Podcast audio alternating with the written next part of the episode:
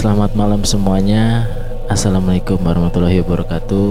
Waalaikumsalam warahmatullahi Salam sejahtera untuk para pendengar setiap podcast horor kalian di mana pun anda berada.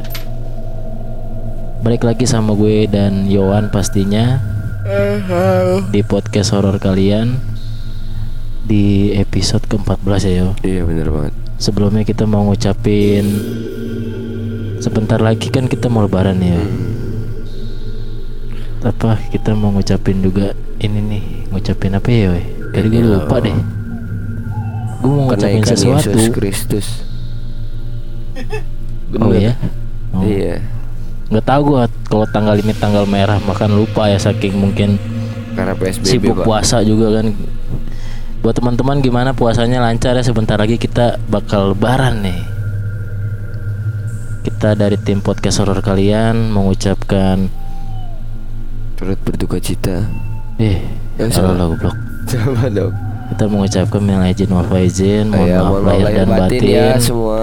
Kalau kita ada salah-salah kata selama menemani kalian dari episode 1 sampai Ah, episode sekarang ini. Mungkin ada candaan-candaan yang menyinggung hati para Betul. pendengar. Apalagi mungkin kita suka plesetin-plesetin cerita dari teman-teman ya yo ya. Tapi ceritanya lucu bener. Nah, kita sekarang pakai video nih yo. Bener nggak? Oh iya. Gaya ya, gaya nggak apa-apa lah pakai video. Apa lah tinggal dikit lah. Heeh. Biar apa sih?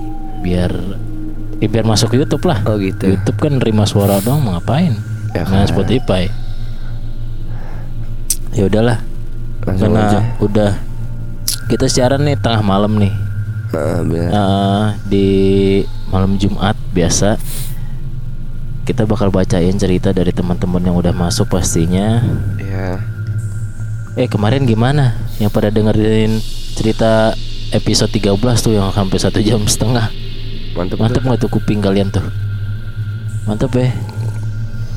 Kita aja yang ininya aja di sini, wah nggak terasa udah satu jam setengah aja. Menikmati cerita. Benar. Tuh buat teman-teman yang pengen cerita langsung di sini juga bisa, bener nggak yo? Bener banget. Iya. Udahlah kita langsung bacain cerita dari teman-teman aja nih. Oke. Nanti Boleh, eh, boleh. cerita pertama itu akan dibacain kayak biasa ya sama Gilang ya. Cerita pertama itu dapat kiriman tadi siang ya dari Instagram ya. Betul. Kemarin kita nunggu cerita dari teman-teman nih, apa mungkin teman-teman sibuk kali ya belanja baju lebaran nih. Teman-teman kan ini kayaknya Indonesia udah nggak takut sama corona nih. Bener. Corona ya? apaan sih. Iya. PSBB aja orang udah nggak takut. Tapi tapi gue mau ngingetin ya itu penyakit bukan main-main soalnya Betul.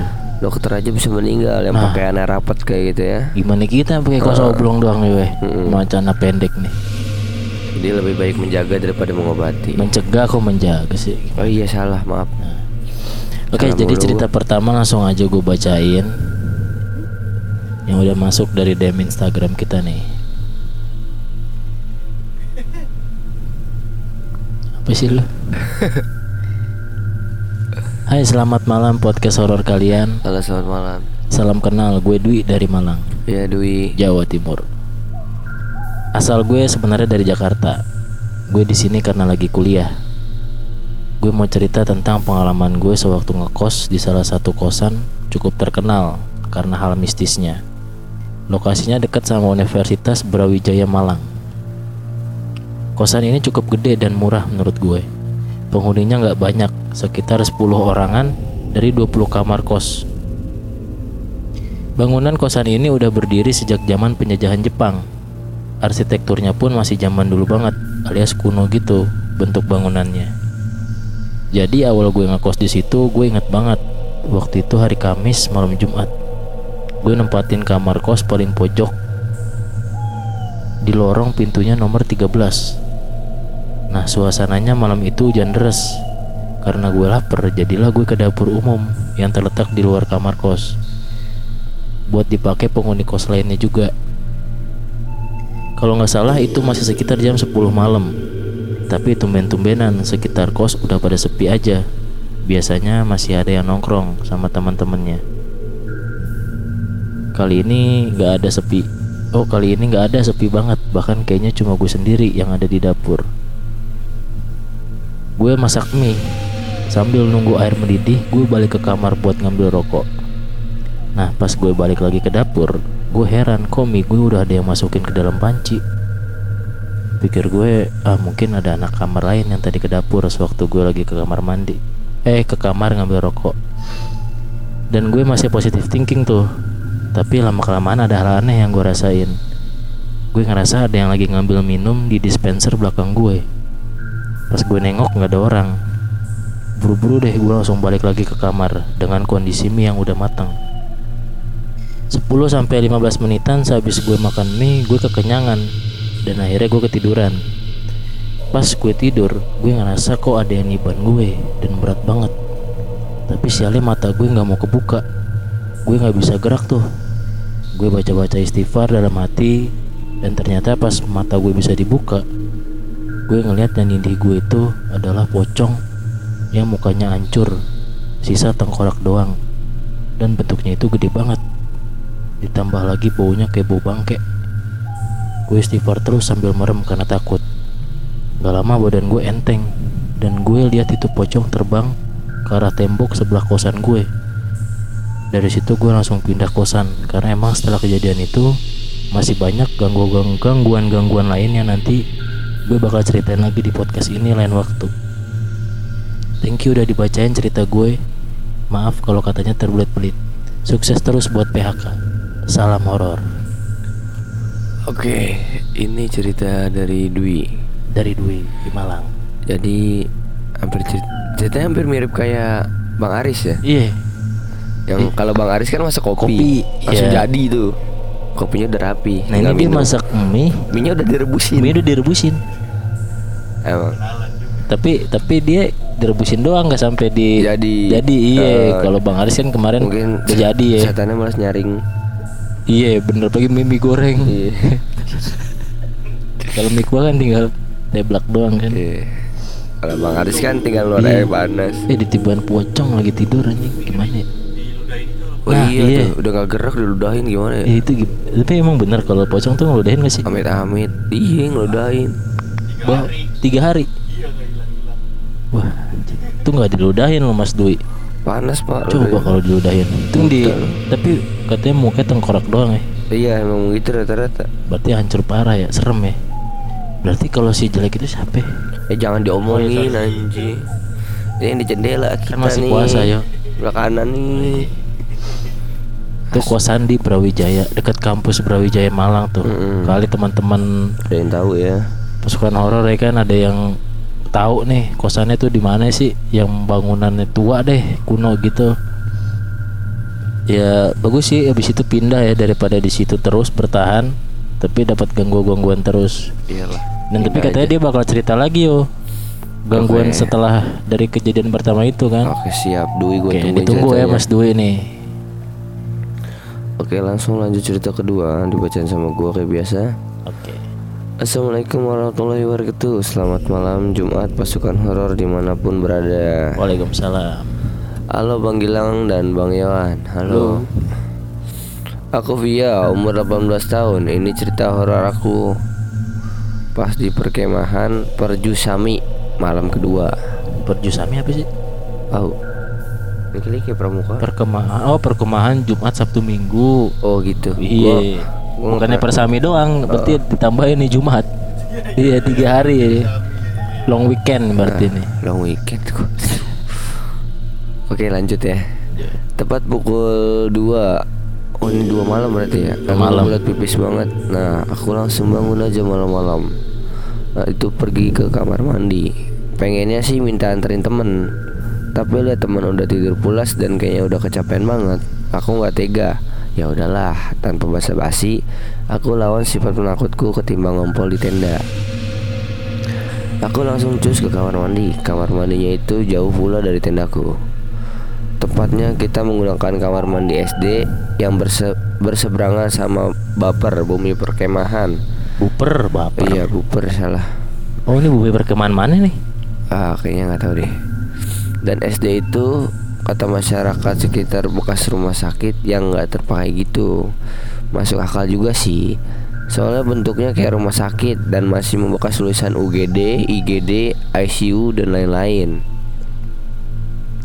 Aku pun lari kencang pokoknya sampai di tempat jaga mau absen. Di situ sepi banget. Mungkin kakak-kakaknya udah pada tidur. Aku mikir sih gitu.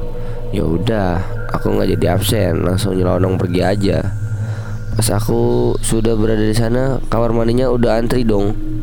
Tapi aku bersyukur aja, untung rame, jadi aku nggak terlalu takut.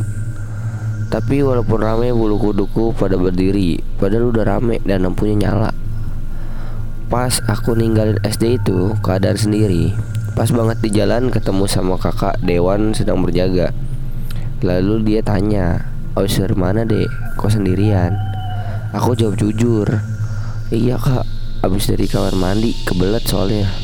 Sendirian? Dia tanya. Iya kak, saya sendirian aja. Tapi yang ada di sana teman-teman banyak juga kok, jadi rame. Aku jelasin terus orang itu kaget. Aku juga bingung. Lalu dia nganterin SD itu.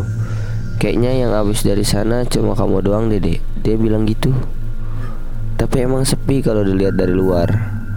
Akhirnya kakak Dewan gak percaya dong. Dia nyuruh aku buat anterin dia ke sana untuk memastikan semua.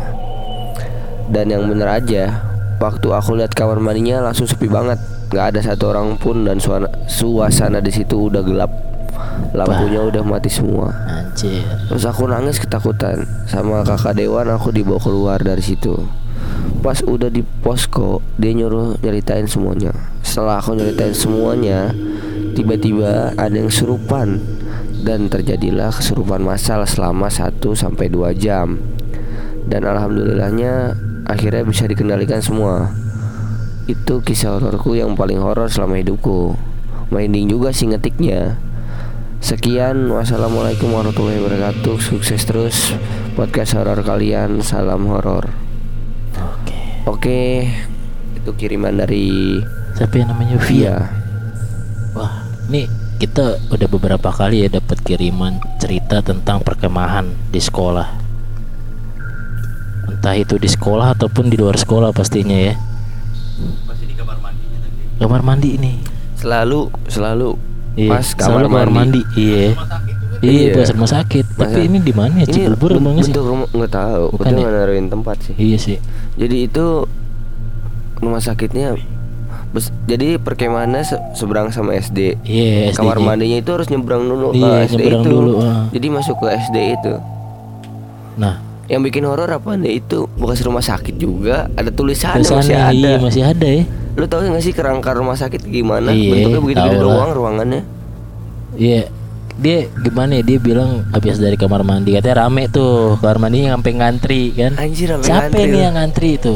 Pocong buka celana. Ya susah dong. Nah tapi pas dia balik dari kamar mandi, dia tanya, "Wis dari mana kamar mandi?"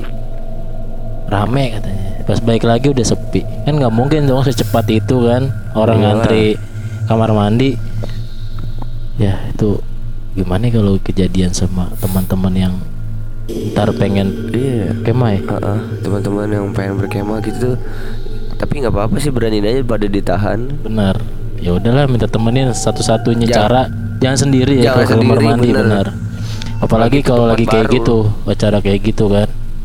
rawan sih tempat acara Iya. gitu. Emang harus benar-benar milih tempat yang ya jangan terlalu serem juga sih ya, sebenarnya Iya. kalau perkemahan kayak gitu. Tempat kan pasti serem pak Iya Apalagi sih. perkemahan. Bagi malam ya perkemahan ya. Ya udah via Terima itu kasih. pengalaman horor dia tuh ya. Makasih banyak udah share ceritanya di podcast horor kalian.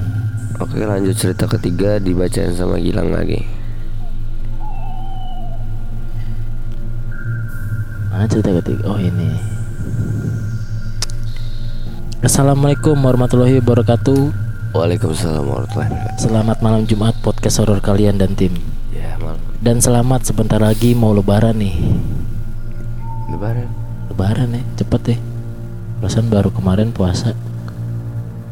Iya sih Kenalin aku Maulida dan ini kisah pertamaku selama menjadi perawat di Rumah Sakit Dharma Medika.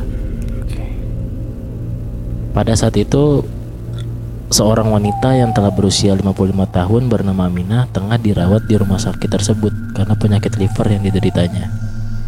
Dokter telah mendiagnosis bahwa umur Aminah tidak akan lama lagi dan meminta kepada pihak keluarga untuk dapat mengikhlaskannya. Pasalnya, mata dan kukunya sudah berwarna kuning. Terlebih sang nenek terhitung terlambat untuk dibawa ke rumah sakit. Meski demikian, pihak keluarga tetap berusaha dan berharap agar Aminah dapat kembali sehat sehingga memesan kamar kelas VIP. Agar Aminah mendapatkan perawatan secara intensif dan maksimal. Selama di rumah sakit, Aminah pun diperiksa oleh dokter dan perawat mulai dari pagi, siang, sore, hingga malam hari. Pada waktu-waktu biasa, dokter akan ditemani perawat ketika akan memeriksa Aminah. Namun, suatu ketika ada pemeriksaan yang dilakukan pukul 2 dini hari. Aminah diperiksa oleh seorang perawat yang sudah cukup tua, seumuran dengan Aminah. Setiap harinya tim dokter juga selalu berpesan kepada pihak keluarga agar dapat segera mengikhlaskan Aminah mengingat kondisi Aminah yang kian hari kian memburuk. Namun pada hari ketujuh, tim dokter terkejut karena melihat kondisi Aminah yang tampak segar bugar. Dari hasil pemeriksaan diketahui kondisi dari Aminah semakin membaik.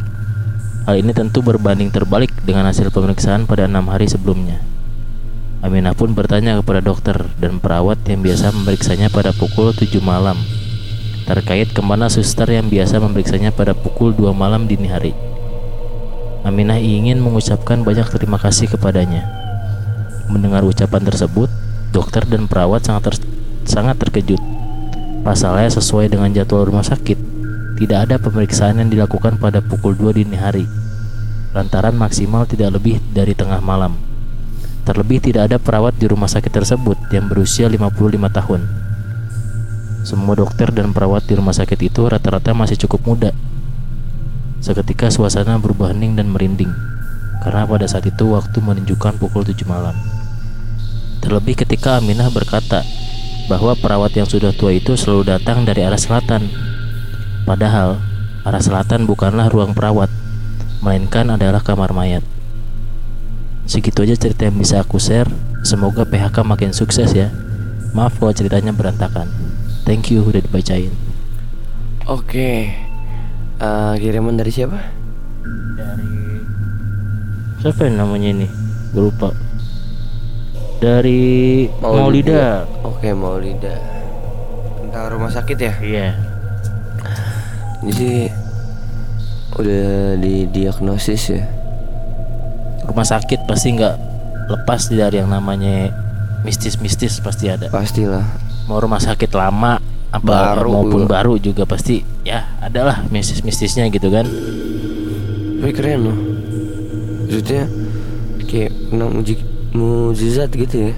Iya, mukjizat dari yang goib gitu.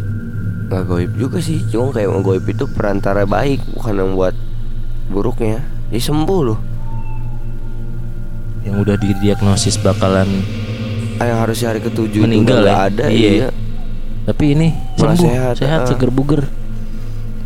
Dan dia bilang ada yang ngerawat, ada yang periksa dia setiap jam 2 malam. Pantaran dia. Pantaran dia. Padahal di situ nggak ada yang perawat umurnya Aturannya. 55 tahun. Lagipula aturannya juga kan sampai jam 12 malam doang. Bener. Biasanya pasien beristirahat lah. Iya, nggak ada namanya juga nggak bakalan ada juga sih yang namanya meriksa jam segitu kecuali. Ganti infusan. Nah, tapi ini rutin loh dilakuin setiap jam 2 malam kan. Heeh. Dan ternyata dia bilang datangnya dari arah selatan. Ya, yang di mana dari arah selatan tuh bukan bukan ya apa bukan tempat dokter jaga gitu, Heeh. melainkan kamar mayat. Wah, Wah, susah dijelasin ya sama logika ya. Gue juga bingung ya ngambilnya gimana. itu di rumah sakit apa sih Dharma Dharma Medika Iya. itu di mana di sini nggak disebutin dia cerita di Kota mananya? kota gitu? mananya nggak disebutin jadi mungkin teman-teman yang penasaran cari aja Dharma Medika Eh, kalau iya. banyak ya gimana kita juga nggak dikasih tahu kotanya yang mana kan Gue juga bingung mau nanggap cerita gimana ya. Kurang masuk di akal juga menurut Iya, benar juga Tapi eh, selamat ya buat buat nenek Aminah. yang udah sehat kembali Iya benar banget. Heeh. Oke, thank you buat Maulida yang udah Hmm. berbagi ceritanya di podcast horor kalian. Ini cerita ketiga ya. Ah. Next cerita keempat dibacain sama Yohan. Assalamualaikum. Eh oke, lo- ini lanjut cerita ke berapa? Empat ya. Keempat. Assalamualaikum semua. Halo podcast horor kalian. Halo Mas. Yawan dan Mas Gilang. Halo.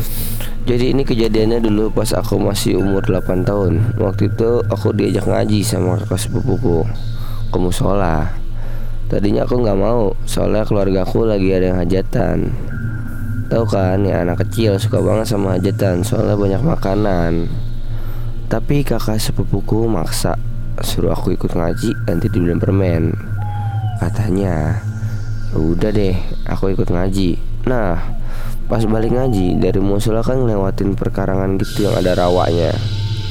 Lagi jalan santai gitu Tiba-tiba ada suara gede. Gede banget dari arah rawa. Spontan dong aku sama kakak sepupuku kaget. Abis itu lari kenceng banget sampai sendalku copot. Abis lari itu kita berdua ngos-ngosan banget Ditambah deg-degan. Masya Allah. Jadi kita duduk sebentar Habis itu lanjut Buat jalan lagi. Nah ini yang kedua kali. Kalau mau pulang ke rumah kan ngelewatin gang. Nah gang yang mau ke rumahku itu Gelap.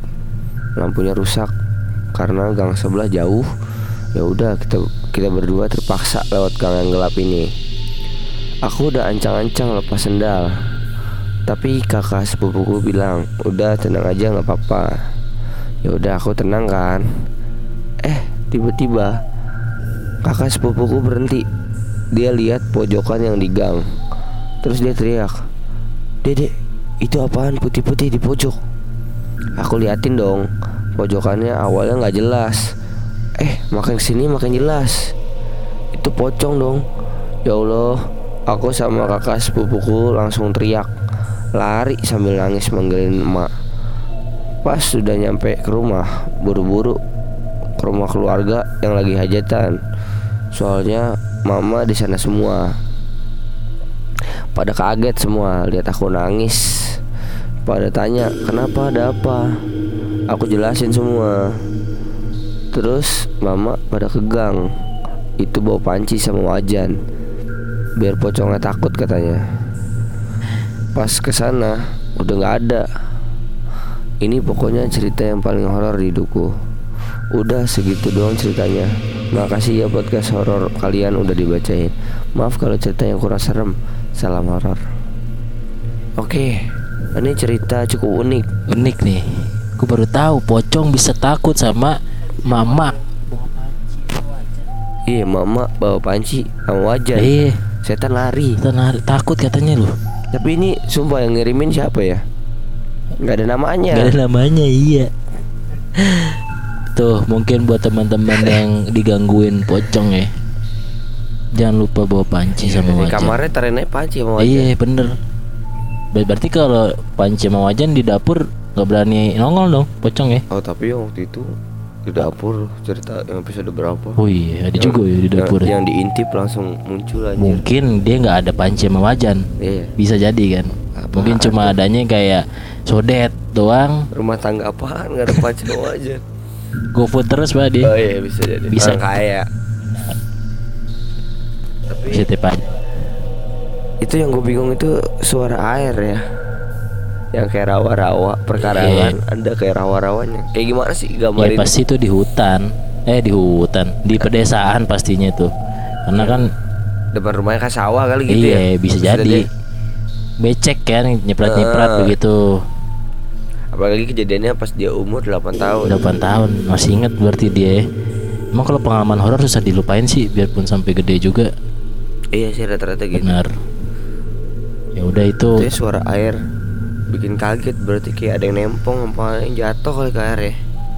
lewat gang yang gelap ya. Itu kalau lewat gang yang gelap udah deh Hati-hati deh. muter balik aja ya. Ya kan kalian nih teman-teman mendengar pasti sebelum masuk rumah atau arah ke rumah pasti ada gang gelap tuh. Tapi gue kalau ingat gang gelap gini ya apa ya benar juga sih kalau kita lihat gang gelap pasti kita nyopot sendal lari ya Iya, kalau lari gitu, iya. iya sendal ditaruh tangan nih begini nih kita lari deh tuh nggak usah kecil deh gede aja lu naik motor Iya ngebut deh, ngebut deh. Emang deh. karena di gang itu kamu sendirian Iya, mungkin ada kita nggak ngeliat kali. iya Ya. permisi permisi aja Thank you buat apa tadi nggak ada, ada namanya. namanya Ya, ada namanya. Ya udah. penasaran Secret name, secret name deh, secret name. Kalau kayak ada yang nggak ada namanya, kita panggil Mr. X aja lah. Kalau cowok Mr. X. ya kan ini siapa nggak ada nyebutin nama iya, udah Mr. X aja lah. Mau cewek mau cowok kita sebut Mr. X aja. lah. tanpa nama Boleh tanpa nama. No name, no name ya. Kita lanjut. cerita keempat. ya lanjut cerita kelima terakhir nggak Terakhir nih, cerita terakhir yang kita bacain di episode 14 malam ini. Mana ya ceritanya? Sampai ke mana ya? apa itu apa ya lo Sebentar, kita belum sempat milihin ceritanya nih.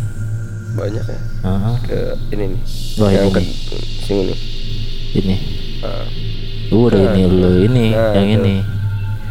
agak unik tuh Oke, ini cerita penutup di episode 14 malam ini yang datang dari Cindy. halo sini Cindy lagi namanya. eh ini yang terakhir apa mau ditutup sama Instagram ntar Oh iya, boleh deh. Sama yang Instagram nanti terakhir ya. mau Instagram belum Nah, ini ini dulu deh, kita nanti tutup sama yang ins- di Eh, Instagram terakhir. maksud gue ntar gue baca yang ini lu yang Instagram Nah, Instagram deh, gue yang ini. oh ya udah Oke. Assalamualaikum podcast horor kalian. Kenalin nama aku Cindy. Umur 16 tahun dari Cianjur. Aku bisa dibilang masih baru di Pramuka. Ya, Pramuka lagi nih. Tapi aku langsung ikut acara sekabupaten Cianjur. Raimuna Cianjur 2019. Mungkin di sini ada yang ikut juga. Aku di sana nginep 7 hari. Jadi gini guys, 1 sampai 5 hari aku nginep tuh semuanya baik-baik aja, nggak ada kendala apa pun. Nah, pas ke 6 harinya, kebetulan tuh pas malam Jumat. Nah, setiap malam tuh kan suka ada pensi gitu. Terus ada salah satu kuaran Kuaran tuh semacam gak gugusnya mungkin ya. Bisa jadi. Yang pensinya tuh horor. Kayak ngundang setan-setan gitu pensinya. Kebetulan aku lagi korf Atau jaga tenda sama pendamping. Pas aku korf itu kan di tenda cuma berempat.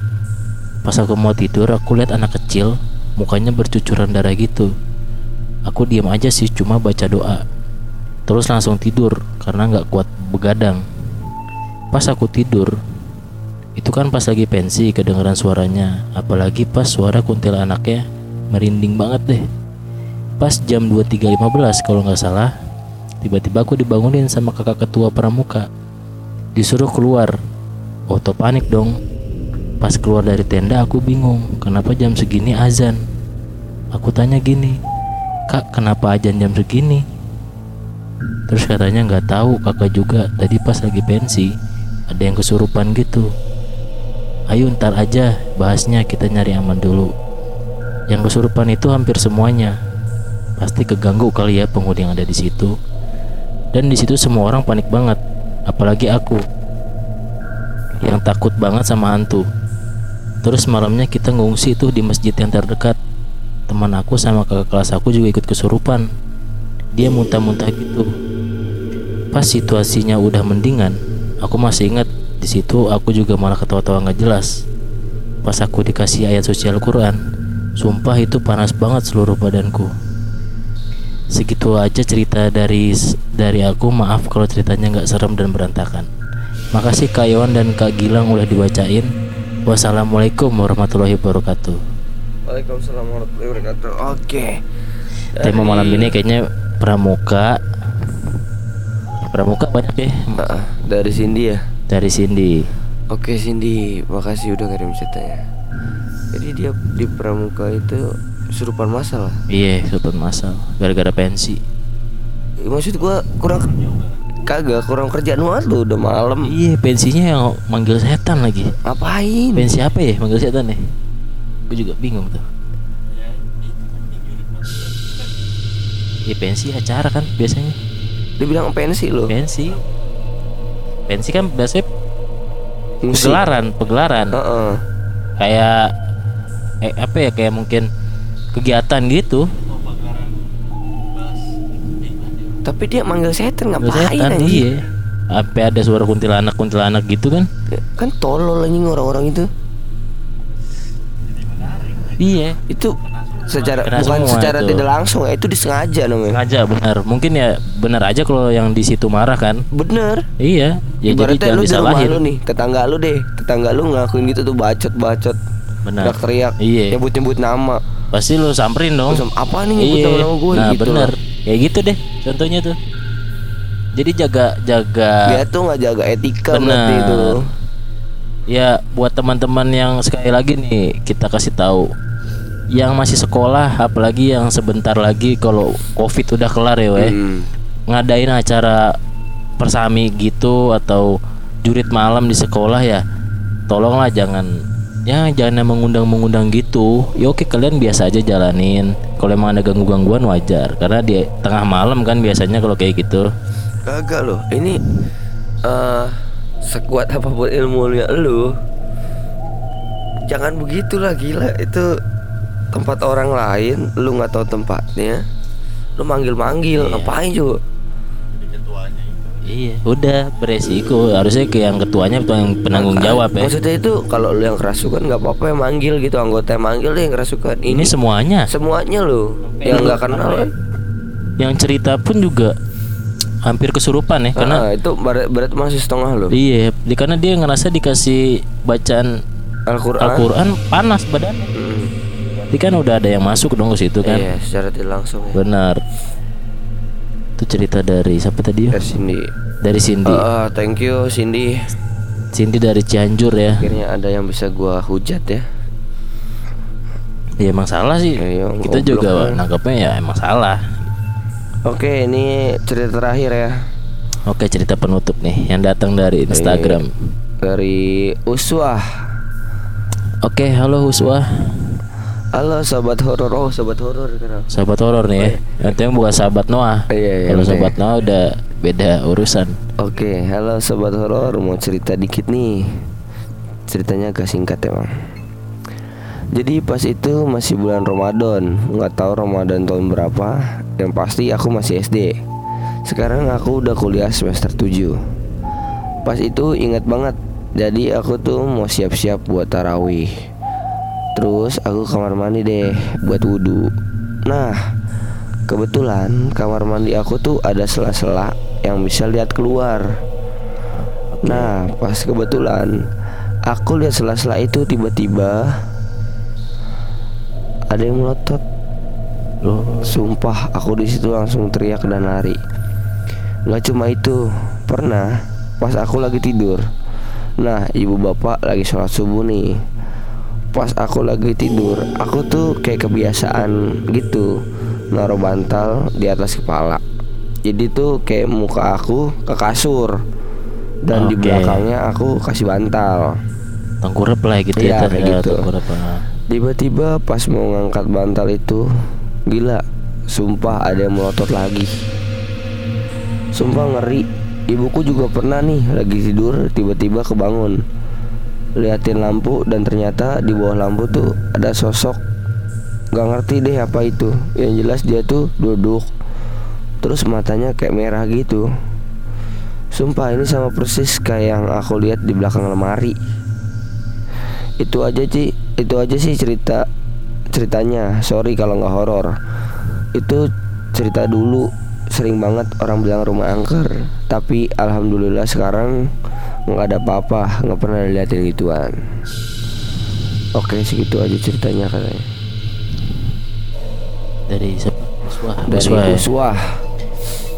Eh, jadi jadi tuh pas dia ngirimin kayak gitu kebetulan gue lagi online tuh lagi buka Instagramnya PAK tuh yo. Hmm. gue tanya tapi sampai sekarang rumahnya masih ditempatin Iya, nggak? Kan gue tanya kan. Oh, kata dia masih. Tapi masih ada gangguan nggak kata dia nggak ada kan sampai sekarang. Ya alhamdulillahnya sih udah nggak ada ya tapi mungkin apa ya? nggak ada.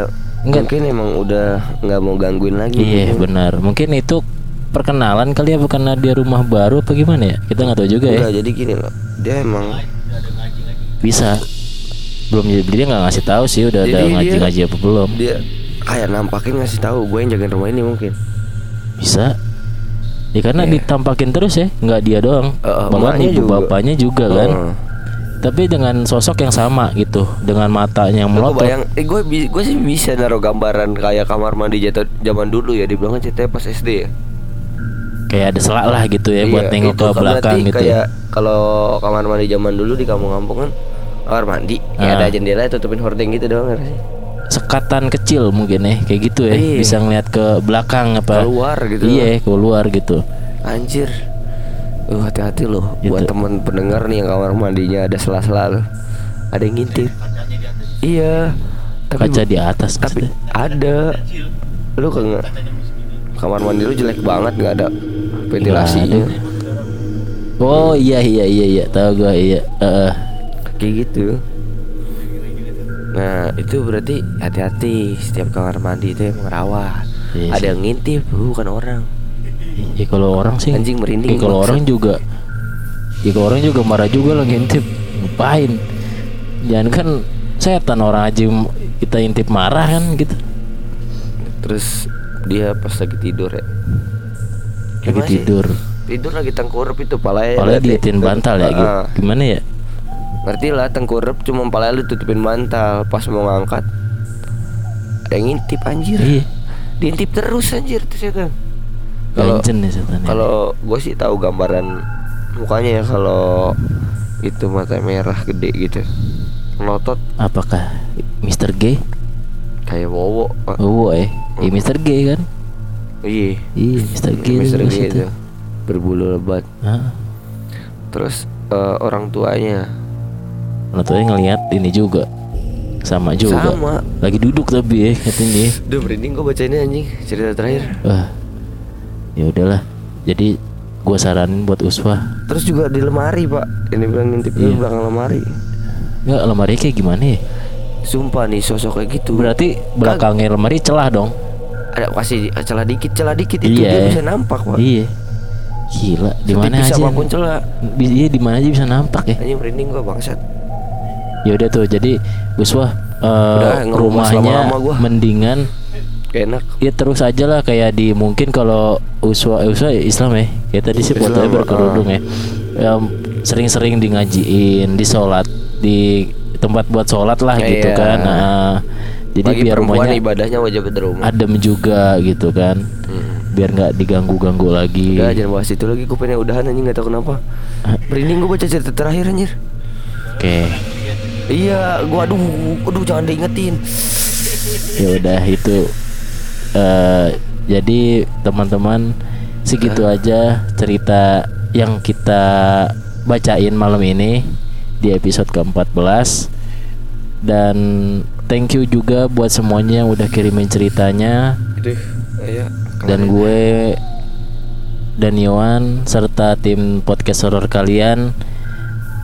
Sekali lagi mengucapkan minal aijin wal faizin Mohon maaf lahir batin ya betul Eh, mohon maaf kalau ada salah-salah kata, ucapan atau bercandaan yang menyinggung Iya. hati. karena kan kenapa kita ngucapinnya sekarang karena kan minggu udah lebaran Heeh. nungguin malam jumat lagi lama Eh, kita sekarang masuk ke aja deh bulan. iya Heeh. langsung aja deh kita ngucapin nih takutnya lupa ya kan Hmm. Udah jadi kita udah minta maaf juga buat para pasukan horor Hmm. terima kasih yang udah dengerin kita selama sebulan puasa nih ya thank you banget buat para Ah. pendengar setia ya, ya Allah. di bulan puasa kan kita malam jumat doang ya yo Heeh. Nah nanti nih setelah bulan Ramadan kita masukin bulan-bulan horor lagi ya. nah Aduh gila. udah mulai normal lagi dan kita kayaknya udah mulai ada apa kita mulai bacain ya kita mulai siaran juga di malam kliwon. Nanti Oh, ya. Nah, Aduh awalnya udah gak di enak malam kliwon dan malam jumat. Ditunggu aja nanti habis lebaran. Insya Allah kalau kita berdua nggak ada ke- apa nggak ada urusan ya gitu ya bisa sempet buat tag pasti kita tag di malam jumat atau malam kliwon. Oke. Oke segitu aja. Jadi kita Tim podcast horror kalian Gue Rega Yowan Pamit. Ya. Oh iya Rega nggak dikasih tahu ya Iya. kita Ada Rega aja pokoknya di sini ada ada yang namanya Rega Nah, goib. Ah, ah, nggak Warna tahu orangnya kayak gimana kan. Oke tuh yang nyaut-nyaut tuh Rega tadi tuh namanya. Ya udah, selamat malam Jumat para pasukan horor. Sekali lagi gue Gilang dan Iwan pamit. Yoi. Thank you udah Bye semua. mendengarkan podcast kita ya. Ya. Assalamualaikum warahmatullahi wabarakatuh. Selamat malam Jumat dan salam horor.